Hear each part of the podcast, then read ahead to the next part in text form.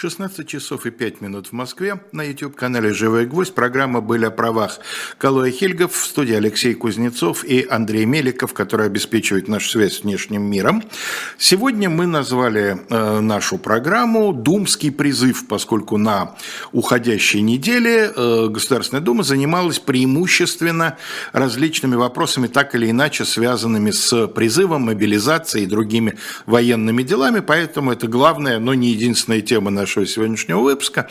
И совершенно очевидно, что эти вопросы волнуют и наших зрителей и слушателей, потому что необычно, но прямо к началу передачи нападал целый блок вопросов, имеющих отношение к нашей главной теме. Я их сразу назову, чтобы вам можно было на них ориентироваться, а вы в ходе своего рассказа постарайтесь, пожалуйста, на них ответить.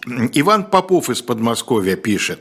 Человек получает повестку, не является по ней в военкомат, платит штраф 50 тысяч, но продолжает не являться в военкомат. Что дальше? Будут ли с какой-то частотой выписываться новые штрафы, или штраф выписывается однократно, или факт оплаты штрафа означает, что мобилизованный уже отловлен и доставлен в военкомат? ВО, видимо, в связи с вот этой темой задает вопрос, есть ли смысл встать на консульский учет, ну, за границей имеется в виду. Глеб Федоров пишет, интересно понять, когда все эти нововведения вступят в силу, имеется в виду новые возрастные рамки призыва, поправки в закон о въезде-выезде и так далее. Роман 44 спрашивает, после оплаты штрафа за неявку по повестке наложенные ограничения снимаются, а если не снимаются, то каков алгоритм, ну, то есть он частично повторяет вопрос Ивана Попова, каков алгоритм действия ограничений и штрафов дальше? Базилию интересует, что происходит с кредитами человека, погибшего в ходе операции. Таня Хон спрашивает, по вашему мнению, новые утвержденные повестки по мобилизации предполагают новый указ в отмену частично мобилизационного и след на отмену всех отсрочек, которые были по нему, то есть ждать ли нам нового указа? Ну вот, собственно говоря, пока на этот момент вопрос исчерпан, я, естественно, буду следить, и те, которые будут появляться, дальше в какой-нибудь момент тоже озвучу. Я специально пометил себе те вопросы, которые... Я в любой момент могу повторить, когда надо будет. Да, но давайте так. Обо всем этом, естественно, запланировано сегодня говорить. И о сроках, и о том, что дальше, после того, как будет штраф и так далее. Все по порядку. Я буду следить, Калой. Если вы что-то выпустите, я тогда ближе к концу передачи напомню. Вот не сомневаюсь. Давайте начнем с того, что вот завершилась таки весенняя сессия Государственной Думы. Мы с вами... в течение этих первых 6-7 месяцев, ну, не считая январь, да, 6 месяцев следили за тем, что принимала, понапринимала Госдума. И вчера в ходе заседания Володин заявил, что приняла 500 ровно законов. Я, честно, не считал, но поверим на слово спикеру парламента. И из них примерно... 77 законов были приняты как раз для поддержки участников спецоперации. Потом 54 закона было принято для интеграции, да, по-моему, он сказал, интеграции новых регионов, да. Ну, в общем, многие из этих законов были приняты, в том числе и по нашей сегодняшней теме. Многие из них мы уже оговорили ранее, да, и в апреле много было поправок, и в марте было, и в июне было. Все их мы, более или менее существенные поправки, точнее изменения, мы обсуждали, критиковали, одобряли и так далее, и так далее. И сегодня вот как раз такая у нас, наверное, тоже завершающая летнюю сессию передача, связанная с законодательной инициативой Думы. И мы сегодня будем говорить исключительно и в большинстве своем будем говорить про законы, которые приняты именно в части военного призыва и все, что происходит вокруг военной тематики. По-моему, в прошлую пятницу был один из важных, на мой взгляд, законопроектов принят, когда Госдума одобрила поправки в Уголовно-процессуальный кодекс, которыми позволяют увеличить срок задержания подозреваемого в тяжких преступлениях при военном положении. Я напомню, что сейчас до решения суда лицо нельзя по закону задерживать более чем на 48 часов. А вот эти поправки, которые приняла Госдума на прошлой неделе, они позволяют во время действия военного положения задерживать подозреваемого в совершении тяжких или особо тяжких преступлений на срок до 30 суток без решения суда.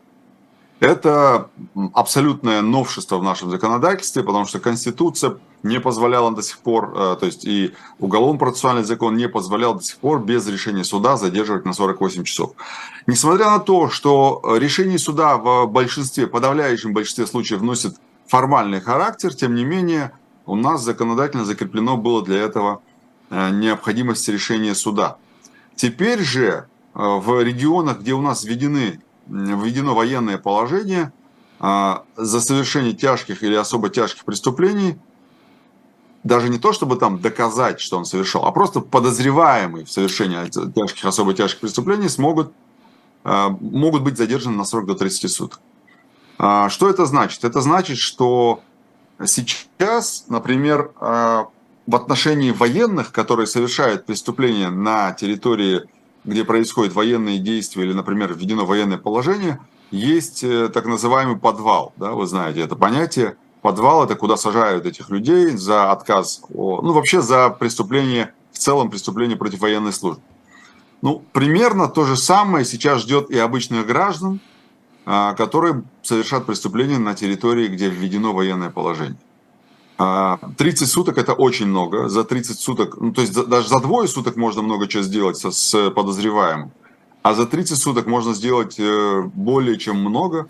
И, конечно, это, опять же, такое развязывание рук для силовиков, которые задерживают подозреваемых. Потому что мы же с вами прекрасно понимаем, что подозреваемый – это не осужденный. Подозреваемый, он может быть задержан только просто по подозрению. То есть никаких существенных доказательств на территории, где введено военное положение, вы знаете, не нужно. Поэтому это, конечно, грустный законопроект с точки зрения нарушения прав человека. Знаете, Калой, я воспользуюсь вашей, как говорят журналисты, подводкой.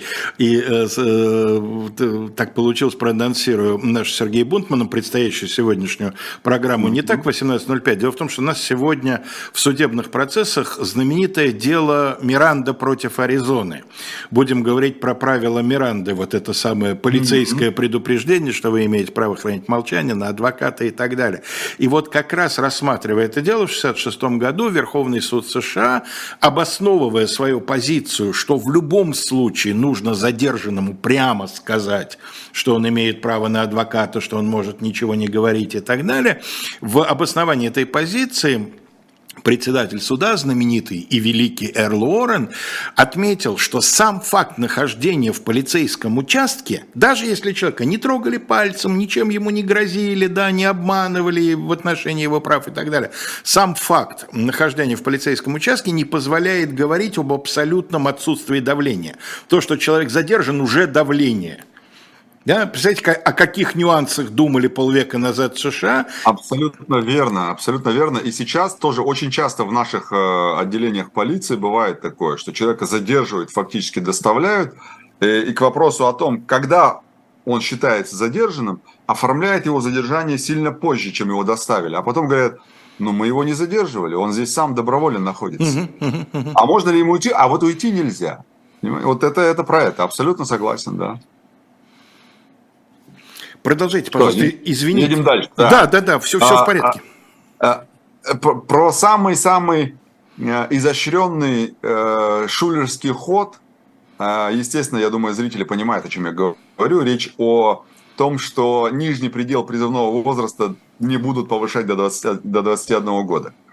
Мы с вами, Алексей, в прошлом, по-моему, в январе говорили о том, что вот инициатива появилась о повышении призывного возраста, как верхнего предела, так и нижнего предела, с 18 до 21 года нижнего предела и с 27 до 30 лет верхнего предела. И мы с вами там чем-то были недовольны, когда говорили о том, что верхний предел поднимают сразу, они же не будут поднимать постепенно. Да. Да, каждый год 19, 20, 21, и там к 25 году должны были поднять до 21 года. Все, теперь не будут поднимать нижний предел. По просьбе трудящихся, Калой, заметьте. Да, письма, наверное, получают, да. В общем, скажу так, никакого переходного периода, о котором говорилось ранее, не будет. Я вам честно, я даже тут специально нашел цитаты господина Картаполова, который в декабре прошлого года говорил, по-моему, в «Ведомости» нашли эти цитаты. Значит, декабрь 22 года глава комитета по обороне Картаполов говорит: если сейчас в армию приходит паренек, который закончил 11 классов, который кроме мамы с папой в жизни ничего не видел, то теперь в армию придет взрослый человек, который получил профессию и жизненный опыт. Это речь о повышении возраста, да, с 18 до 21 и с 27 до 30. Июль 23 года, спустя 7 месяцев, Картаполов говорит: главное это то, что верхний предел это 30 лет. Нижний предел решено оставить 18 лет, потому что очень много ребят хочет пойти служить именно в 18 лет. Конец цитаты. В общем, за 7 месяцев выяснилось, что, оказывается, есть много ребятишек, которые, дожив до 18 лет и насмотревшись на папу с мамой, так хотят пойти в армию, что 3 года подождать не могут. Но главное, Калой, что, ну, действительно, ловкость рук такая, что даже сенатор Клишес попытался возмутиться.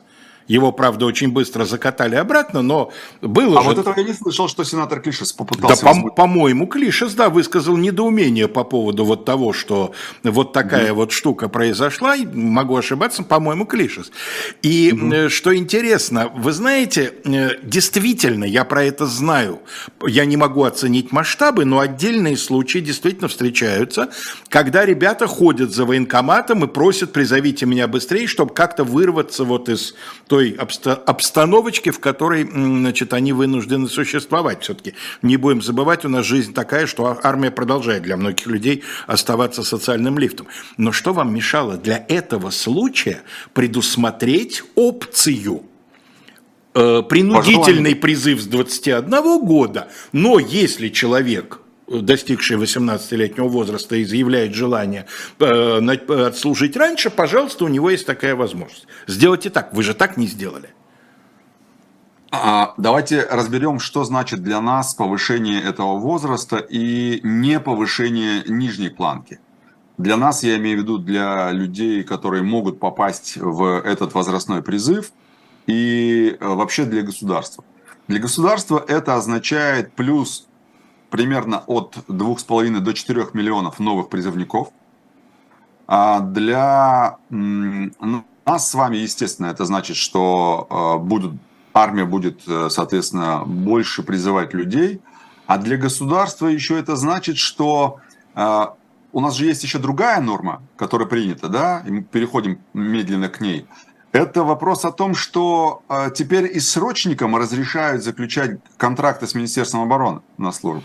То есть, если вы пошли служить с 18 лет по срочной службе на 1 год, и вдруг по какому-то такому волшебному случаю вам захотелось пойти дальше служить уже на территории проведения боевых действий, то вы можете заключить контракт. Сколько бы вам ни было, если вы даже по срочной службе проходите службу, вы можете заключить контракт, и вас переведут уже туда. И здесь это тоже определенное количество людей, которые со срочной службы пойдут служить уже по контракту. Перейдут просто на контракт по собственному желанию. Поэтому это же еще такая завуалированная форма мобилизации. Да? Когда... ты увеличиваешь число потенциальных призывников по срочной службе, ты добираешь это количество людей, которое тебе нужно по срочной службе, из этого количества у тебя воронка выходит и еще тех, кто хочет или там условно заключил контракт, то есть у тебя это количество людей выпадает в контрактники, и среди срочников у тебя освобождается еще место для добора людей. Да? И у тебя как бы заполнена и часть срочников, которых, как известно, не отправляют на территорию боевых действий. и часть контрактников, которые из этих срочников выползли, да, и их уже отправляют на территорию проведения боевых действий. Соответственно, это тоже часть, которая закрывает необходимое количество людей на фронте. Да, это понятно, да, все. Тем более понятно, что когда 18-летний мальчишка, да, он вырвался из какого-нибудь там умирающего городка с уже умершим заводом, и вот он попадает в армию, да, и ему начинают говорить, ну а что ты здесь просто так, да, смотри, там 200 тысяч, да, контракт. Там по полной программе промывают мозги, конечно. Мне даже трудно, так сказать, предположить, что на его месте кто-то всерьез может долго сопротивляться. Да, я в данном безусловно, случае... там будет вестись, и я думаю, ведется очень такая активная пропаганда. Ну, о чем говорить? Мы выходим на улицу, мы видим, и так видим эту пропаганду. Я имею в виду призывы заключить контракт, идти на службу к своим, к мужчинам, к настоящим мужчинам и так далее. Поэтому, конечно, здесь вот то, о чем я сказал, вот эта воронка, которая попадет потом уже на территорию боевых действий, она, безусловно, просчитано, изначально просчитано именно вот при принятии таких законопроектов, которые уже превратились в закон. Дальше. Запрет на выезд из страны. Вы знаете, что Госдума у нас тоже одобрила поправки, согласно которым те, кто подлежит призыву, они будут ограничены в выезде из страны со дня, как в отношении них будут размещены повестки в реестре врученных повесток. Или врученных, правильно? Врученных. Угу. Да. Врученных — это явно какой-то профессионализм из области осужденной. Да, я уверен, что где-нибудь так говорят, но это вот скорее всего такое... Да, врученных повесток, конечно. Угу. Здесь мне, например, очень часто много пишут в Telegram, в личку, а относятся ли эти ограничения к мобилизации? То есть призыву по мобилизации. Здесь нужно понимать, что повестки, которые размещаются в реестре повесток, будь то по срочной службе, будь то по службе по мобилизации, и те, и другие повестки, они с точки зрения последствий имеют одну и ту же силу. Да? То есть призыв бывает по срочной службе и бывает по мобилизации. И вот когда мы говорим о том, что будет запрещено уезжать из страны со дня размещения повесток в реестре врученных повесток, то здесь нет разделения между этими повестками. Будет это повестка по призыву, или по срочной службе, или это будет повестка по мобилизации. Соответственно, логический вывод о том, что ограничение на выезд из страны будет относиться к любому призыву, будь то по срочной службе, будь то по мобилизации. И фактически я думаю, что мы встретим такую историю, когда после размещения этих электронных повесток в отношении этих лиц автоматически будут закрывать выезд из страны, то есть они не смогут пересечь границу. И это будет говорить о том, что будет много споров на эту тему, то есть будут люди, которые... Там не знали, что у них есть повестка, они не знали, что им надо явиться. И снятие этих ограничений будет сопровождаться исключительно походом в военкомат. Ожидаю, что с 1 октября, когда начнется осенний призыв, у нас будет очень много таких запросов. Если, конечно, до этого еще не объявят мобилизацию, то будет очень много запросов на тему, что у меня ограничения на выезд, помогите снять ограничения. Это будет, к сожалению, очень такой частый запрос, потому что, еще раз говорю, оставили много пробелов, которые будут всплывать по ходу реализации этого ограничения. То есть, Калой, на сегодняшний момент, вот резюмируя, в первую очередь для тех, кто задавал вопрос по этому поводу, уплата штрафа ничего не меняет. Вы как были должны явиться в военкомат за тем, зачем вас вызывали, так и должны. Правильно? Давайте так. У нас есть административный штраф, да, который сейчас, я сейчас скажу поподробнее о нем, и есть уголовная ответственность за неявку по повестке в военкомат. И здесь, если мы говорим о срочной службе, то у нас работает здесь 328-я статья Уголовного кодекса. Я, честно вам скажу, до сих пор не могу понять, то есть при введении такого количества ограничений, почему наши законодатели до сих пор не ввели эту же ответственность относительно неявки по повестке, если речь идет о мобилизации. То есть у нас пока еще действуют старые правила, и, естественно, Верховный суд поправит свой пленум, где он разъясняет о том, что привлекать по 328 статье за неявку по повестке можно исключительно срочников от 18 до 27 лет. Сейчас это будет, конечно же, до 30 лет. Ну, понятно. Да. И пока непонятно, почему нет ничего такого относительно мобилизации.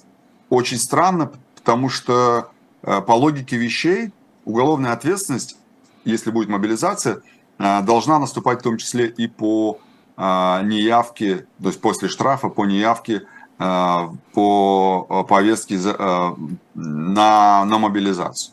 Поэтому пока это касается, если мы говорим об уголовной ответственности, это касается пока неявки по повестке, если призыв идет по срочной службе, по мобилизации пока это неприменимо, по крайней мере пока, еще раз подчеркиваю, потому что в том же пленуме могут расписать, что речь идет в том числе и о мобилизации, и 328 в таком случае могут применить. Я сейчас не готов обсуждать тонкости, скажем так, возможной позиции Верховного суда в этом пленуме, но тем не менее формально это можно будет сделать. Поэтому да, штраф, после этого остается обязательство того, что вы должны явиться, и если вы не являетесь, то, возможно, 328 статья Уголовного кодекса – это неявка по повестке, если речь идет о срочной службе. Вчера или, по-моему, позавчера, большой шум поднял законопроект, который тоже одобрен, который якобы запрещает юристам представлять интересы граждан военкомата. Да, вот по этому поводу тоже тут есть вопросы. Как теперь быть? Что это такое? Да, Госдума приняла, по-моему, уже приняла во втором и в третьем чтениях поправки к закону о воинской обязанности и военной службе, якобы о запрете юристам представлять интересы призывников в военкомат. Давайте подробно разъясню. Значит, в этом законе есть такая статья 35.2. В пункте первом этой статьи хотят уточнить, что жалобу в призывную комиссию субъекта, то есть комиссия принимает решение, и если человек не согласен с этим решением, то жалобу на решение этой призывной комиссии вместо полномочного представителя, как сказано сейчас, сможет подавать законный представитель. То есть нельзя больше выписать доверенность на адвоката или какое-то другое лицо, чтобы представлять интересы при подаче жалобы. Это могут быть только родители, либо лица их заменяющие. Правильно? Давайте так. Давайте сейчас посмотрим. Законные представители у нас у кого они есть? Они у нас есть у несовершеннолетних, либо у ограниченных, недееспособных. Да. То есть у призывника, по сути своей, они быть не могут, потому что у нас призывник, он совершеннолетний и здоровый, да? Ну, призывник уже совершеннолетний, конечно, да. Да. И здоровый. А тогда кого имеет в виду депутаты? Это вопрос, честно говоря. Потому что если речь идет о близких родственниках, то это немножко, скажем, не то с точки зрения терминологии. И означает ли это, что граждане по доверенности теперь не могут подавать жалобу в призывную комиссию? Не знаю, потому что, опять же, трактовка будет в том, понимание будет в том, как будут трактовать понятие законный представитель. Если, например, будут запрещать по доверенности или по ордеру адвоката, например, подавать жалобу в призывную комиссию субъекта, то, например, юрист или адвокат может ее подготовить сам, сходить к гражданину, подписать его у нее. Да, например, он там посетил военную часть, куда отправили его, где он, например, он оспаривает решение о годности. Да?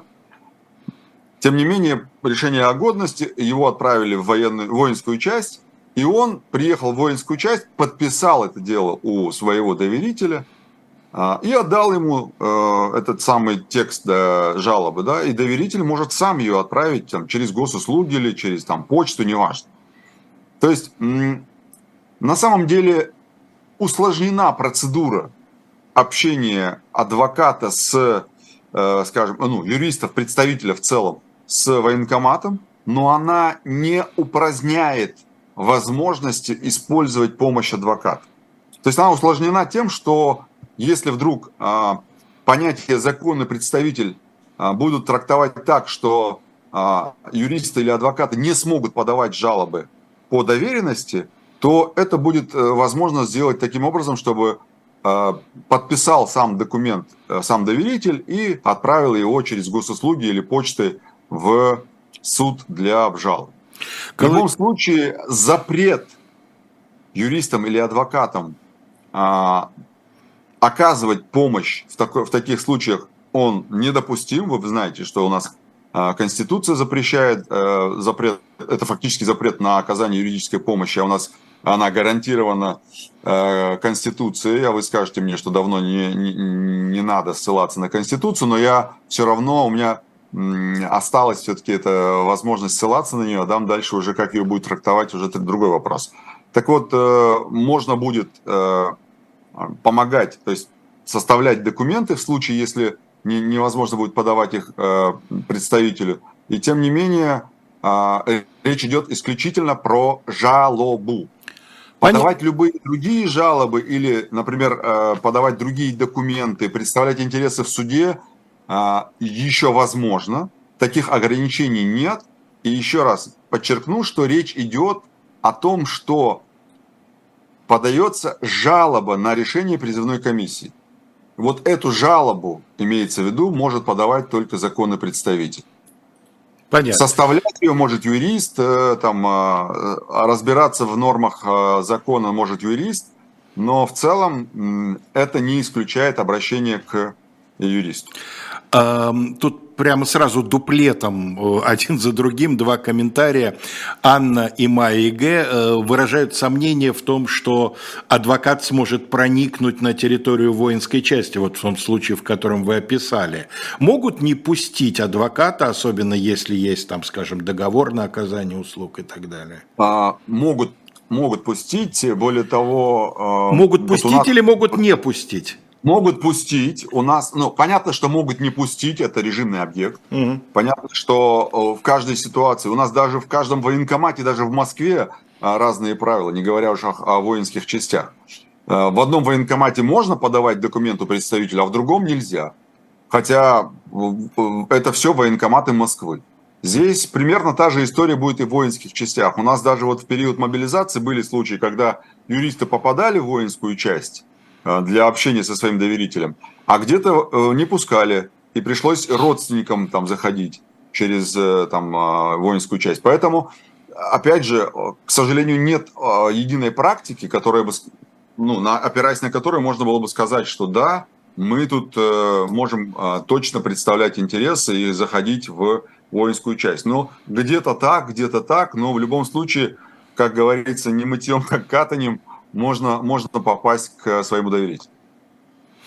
У нас середина часа, не буду долго распространяться, посмотрите, пожалуйста, зайдите на сайт shop.diletant.media, особенно сегодня, это особенно касается тех, кто коллекционирует или ищет, может быть, какие-то отдельные подписные издания, потому что у нас очередное обновление букинистических подписных изданий, они, естественно, все в единственном экземпляре, поскольку это букинистическая литература, и поэтому, если вас такого рода вещи интересуют, вы, пожалуйста, не медлите, потому что они, в принципе, уходят достаточно хорошо. Извините, Калой, продолжайте, пожалуйста. Да, теперь переходим непосредственно к штрафам за неявку в военкомат и все остальное, несообщение и так далее. Напомню, что у нас изначально в первом чтении штрафы предполагались за неявку в военкомат 50 тысяч рублей, мы на прошлом эфире как раз об этом говорили. И вот на этой неделе Дума проявила просто какой-то невиданный аттракцион щедрости и предложила поправки в поправки, я их так назвал.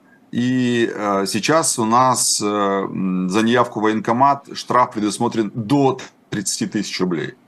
Если мы говорим о других штрафах, то за несообщение о изменении семейной жизни или профессиональной жизни жизни, да, я имею в виду место работы. Штрафы тоже снизились. Сначала депутаты предлагали за такое штрафовать на сумму от 10 до 20 тысяч рублей, но ко второму и к третьему чтению штраф снизился, скажем так, до суммы от 1 до 5 тысяч рублей. Далее, за неявку без уважительной причины по повестке, как мы уже сказали, до 30 тысяч рублей, но там нижняя планка установлена от 10 до 30 тысяч рублей. Было в действующей редакции это от 500 до 3000 рублей, да. За несообщение гражданинам в военкомат об изменении семейного положения, образования, места работы, учебы, должности, о переезде на место жительства, на новое место жительства, штраф составит от 1 до 5 тысяч рублей, а было опять же от 500 до 3000 рублей. За уклонение от медобследования, такой тоже штраф ввели, это от 15 до 25 тысяч рублей, было опять же от 500 до 3000 рублей. За умышленную порчу военного билета или его там небрежное хранение или иных документов воинского учета, штраф от 3 до 5 тысяч рублей, было ровно так же, как и предыдущий, от 500 до 3000 рублей. Калой, объясните мне, пожалуйста, вот чего я не понимаю. Смотрите, у меня такое ощущение, что обязанность сообщать о перемене некоторых, скажем так, данных, она двойная. Ну, потому что в любом высшем учебном заведении есть военно-учетный стол. И как только студента исключают, или он сам забирает документы из института, этот стол извещает военкомат. Да, и, кстати говоря, насколько я понимаю, этому столу, как юридическому лицу, ну, точнее, институту, разумеется, тоже грозит штраф в случае, если они этого не сделают. Все верно. Все верно. То есть, более того, у нас, извините, Алексей, у нас еще эта информация, она у нас электронно должна подтягиваться в военкоматы. То есть нет необходимости, например, сообщать о месте работы или об изменении места работы, потому что это все должно автоматически подтягиваться из налоговой службы в военкоматы. Но, тем не менее, эти штрафы установлены. То есть на бывшем студенте Иванове, если не будет ни от него, ни от института сообщения, что он больше не студент, государство заработает дважды. И на как физическом лице, потому что он не сообщил, и на институте, потому что его военный учетный стол профлопал. Да, прекрасно. Да, да. Угу. Да, но за непредоставление в военкомат списков граждан, которые подлежат первоначальной постановке на воинский учет, это раз. Второе, не оповещение их о повестках надлежащим образом.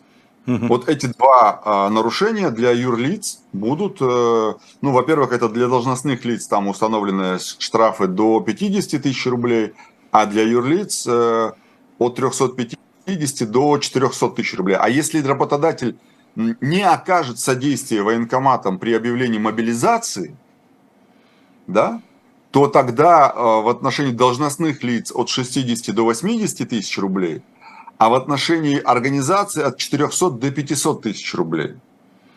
Понимаете? Да. То есть, с одной стороны, речь идет о срочной службе, с другой стороны, речь идет о мобилизации. Угу.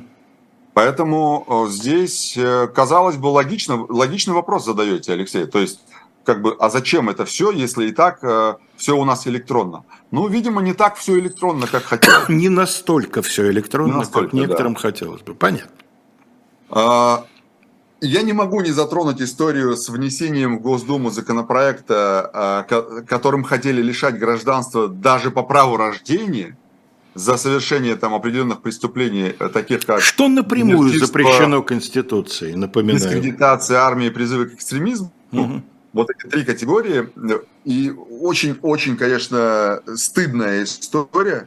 То есть и так стыдно, да, за то, что принимают. Но вот за это особенно стыдно, потому что это не столько о том, что не знают, точнее, знают закон, но все равно принимают там то, что надо принимать, а это про незнание закона. Потому что законопроект потом отозван именно по причине того, что он противоречит Конституции, причем прям не как-то обходную противоречит, а прям в лоб. А знаете, Калой, жаль, что отозван. Вот пусть бы они его приняли, а потом бы было запрошено... Послушал Конституционный суд? Вот, конечно. Да. Так мало осталось удовольствия в этой жизни. Вот я бы посмотрел. Не сомневаюсь, мне же интересно, не найдут или не найдут. Ясно, что найдут. Какие? Прямо Конституция запрещает. Прямо. Прямо, вот, да. Да, но, тем не менее, я решил об этом упомянуть, потому что это, мне кажется, это очень, очень показательно, потому что это показывает... Уровень правового мышления, конечно. Да, конечно. Да, даже не правового мышления. Мышление – это вот как раз про Крашенинникова и Клишеса, а это про вообще знание закона в целом. Ну, так законодатели же. Скажите, здесь вот несколько человек, по-моему, несколько спрашивают, какова практика снятия с воинского учета в связи с пребыванием за пределами России свыше полугода? Снимают, не снимают? Известно что-то? Очень-очень разная практика. У нас есть положительный опыт в Петербурге, в Москве, в Екатеринбурге. Где-то на юге России, по-моему, если не ошибаюсь, где-то в Ставрополе. То есть разный есть опыт. Еще раз говорю, что с каждым днем, наверное, до низов, я имею в виду на земле уже в военкоматах, до них доводят информацию о том, что нельзя принимать документы от представителей, но тем не менее нам удалось снять, человек 10 точно мы сняли с воинского учета по причине того, что они находятся за границей и уже находится больше полугода, предоставили соответствующие документы, это ВНЖ, это штампы в паспорте о выезде, это вот тот самый консульский учет, хотя это не обязательно, но вот в данном случае это было подтверждением, которое помогло доказать, что человек действительно находится на выезде из страны и не живет в стране. Более того, там есть еще ряд документов, но это уже там другая отдельная тема, и где-то их принимают. Вот я вам расскажу просто 3 разных истории. Первая история, когда наш юрист сходила и сняла с учета сама по доверенности. Вторая история, когда ей отказали, а потом мы сделали доверенность на родственника, и родственник смог это сделать. И третья история, когда отказали даже родственнику. И понять критерии, а где и почему именно так принято решение, никто не скажет вам. Потому что у каждого есть свое видение этой истории. Я имею в виду в военкомате, у каждого военного комиссара какое-то свое видение этой истории. И сказать, что это работает, а это нет, невозможно. Но надо пробовать. Надо пробовать все. Еще, Алексей, я очень хотел... давайте так, прежде чем я перейду к этому делу, я еще одну тему затрону. Это возраст запасников. Или запасников, да, возраст запасников. Нет, значит, запасников, потому что... Правильно? Нет, запасники – это помещение в музеях, а это запасники, насколько я понимаю, Калой. У меня нет под рукой, вообще проверять, конечно, надо. Ладно. В словаре ударения, но в моей картине мира это так. Я думаю, нас простят наши зрители. Да, я надеюсь. А те, кто не простит, уверен, не простит сейчас... даже при правильном ударении. Да, я более чем уверен, сейчас еще нам 2 правильных варианта выдадут. Может быть, запросто. А в комментариях. Прекрасно. Да, напишите, кстати, в комментариях. Так вот, Дума приняла закон, который повышает предельный возраст пребывания в запасе. И я напомню, что в запас у нас попадают все военнообязанные, годные, условно годные к военной службе, после прохождения срочной службы, вышедшие из призывного возраста. Поэтому... Это важный момент, потому что из запаса военнообязанных могут призвать в случае мобилизации, как это было осенью прошлого года. И здесь важен возраст, потому что по достижении определенного возраста этих людей переводят в отставку или снимают с воинского учета в связи с выходом возраста. И возраст зависит от званий. У рядовых он меньше, у старших офицеров он, соответственно, больше. И согласно принятым поправкам, максимальный возраст запаса меняется у солдат, матросов, сержантов, старшин, прапорщиков и мичманов. Вот, 6. Теперь они будут пребывать в запасе не до 50 лет, как это было до сих пор, а до 55. Кроме того, для этой же категории меняется возраст разрядов. Грубо говоря, очередность призыва в случае мобилизации, да, по разрядам призывают. Сначала так первый, второй, потом уже третий. Так вот, предельный возраст первого разряда повышается с 35 лет до 40 лет, ко второму разряду с 45 до 50 лет и к третьему разряду с 50 до 55 лет. То есть, по сути своей, количество людей, которые могут подлежать мобилизации, тоже увеличивается. Если говорить про другой состав, да, помимо указанных 6 категорий, которых я сказал, солдаты, матросы, сержанты, старшины, мичманы и прапорщики, есть младшие офицеры, у них сохранился возраст, предельный возраст 60 лет, майоры, по-моему, подполковники, капитаны, у них тоже сохранился возраст, и даже полковники тоже сохранился 65 лет, и высшие офицеры это 70 лет. Поэтому в основном, как мы видим, изменился предельный возраст для низшего состава, о которых я сказал. Поэтому здесь тоже есть, скажем так, почва для того, чтобы подумать об этом. Ну да, и для предположений определенные есть, и выводов, да, даже некоторых промежуточных. Я напомню, что у нас параллельно ведется борьба с уклонистами, да. Сначала, я напомню, нам запретили, ну, военнообязанным запретили выезжать из страны после вручения повестки, потом передумали и решили, что запрет должен действовать сразу после публикации повестки в реестре повесток. Далее призывников на срочную службу обязали сдавать загранпаспорта, помните, да? Миграционный отдел МВД или МФЦ. И я думал, а почему, зачем срочникам сдавать загранпаспорта? У нас же есть страны, которые можно уехать, например, в дружественные страны, да, например, Армению, там можно, ну, по общегражданскому. Да. А оттуда уже можно сорваться с загранпаспортом куда угодно, поэтому и решили, что надо сдавать, да.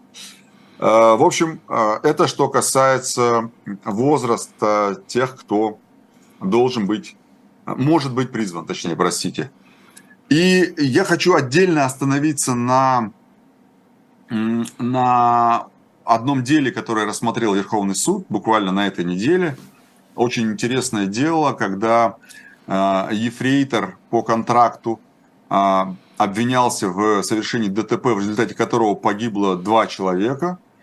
Его приговорили, насколько я помню, к 2 годам колонии поселений, по-моему, если не ошибаюсь. А он, да, совершил ДТП, находясь на службе? То есть он управлял, да, служебным, да, автомобилем? Да? Судя по всему, да, потому что учитывалось его, в том числе, и служебное положение. То есть он служил в воинской части, там номер части, все есть. Так вот, ему дали 2 года лишения свободы в колонии поселения с лишением права управлять транспортным средством на 2 года, насколько я помню.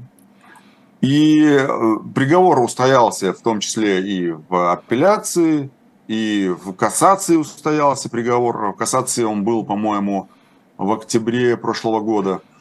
И дело дошло до Верховного суда. Чтобы вы понимали, коллегия по уголовным делам Верховного суда очень редко передает дела на рассмотрение в саму коллегию. То есть судьи очень редко передают. Это так называемая выборочная кассация, да, после того, как прошли сплошную кассацию, это, например, кассационные суды округа, да, и там, например, кассационный военный суд округа, то дело передается в судебную коллегию, в Верховный суд. И по военным делам так вообще это не то что редкость, это практически не бывает такого. Но, тем не менее, судебная коллегия передала дело на рассмотрение. И Верховный суд изменил приговор и освободил его в связи с изменением обстановки. Есть такое основание, сейчас расскажу. Очень интересно. Значит, в связи с чем Верховный суд изменил приговор? Значит, во-первых, Верховный суд говорит, что осужденному во время службы за особые личные заслуги присвоено очередное воинское звание. Это может быть смягчающим вину обстоятельством. Может быть. Во-вторых, Коллегия судебная приняла во внимание то, что с момента совершения преступления прошло 1,5 года.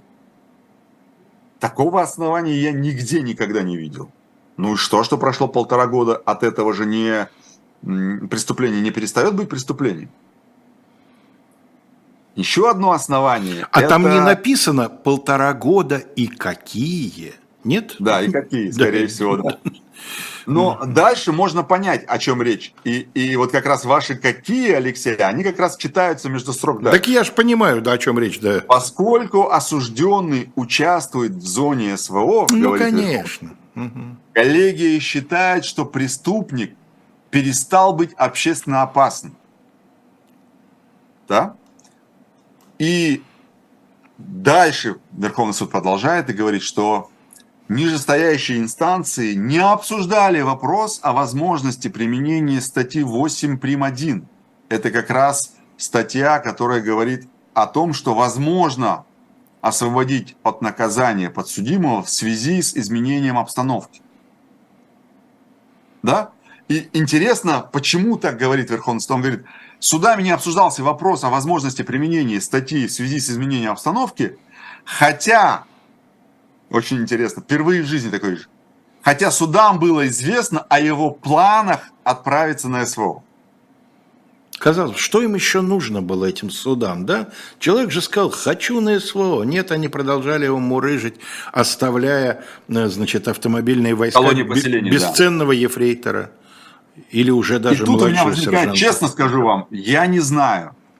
Я не знаю, для самого осужденного все-таки это было лучше, или все-таки было лучше отбыть наказание в колонии поселения, где это, как мы знаем, колонии поселения не такой строгий режим.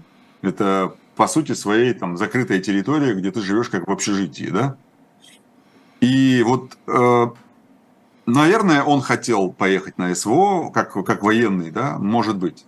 Но вот этот тренд, который Верховный суд развернул, ну, то есть я хочу сказать сразу, да, что с начала войны очень многие суды действительно стали менять тренд судебной практики по уголовным делам.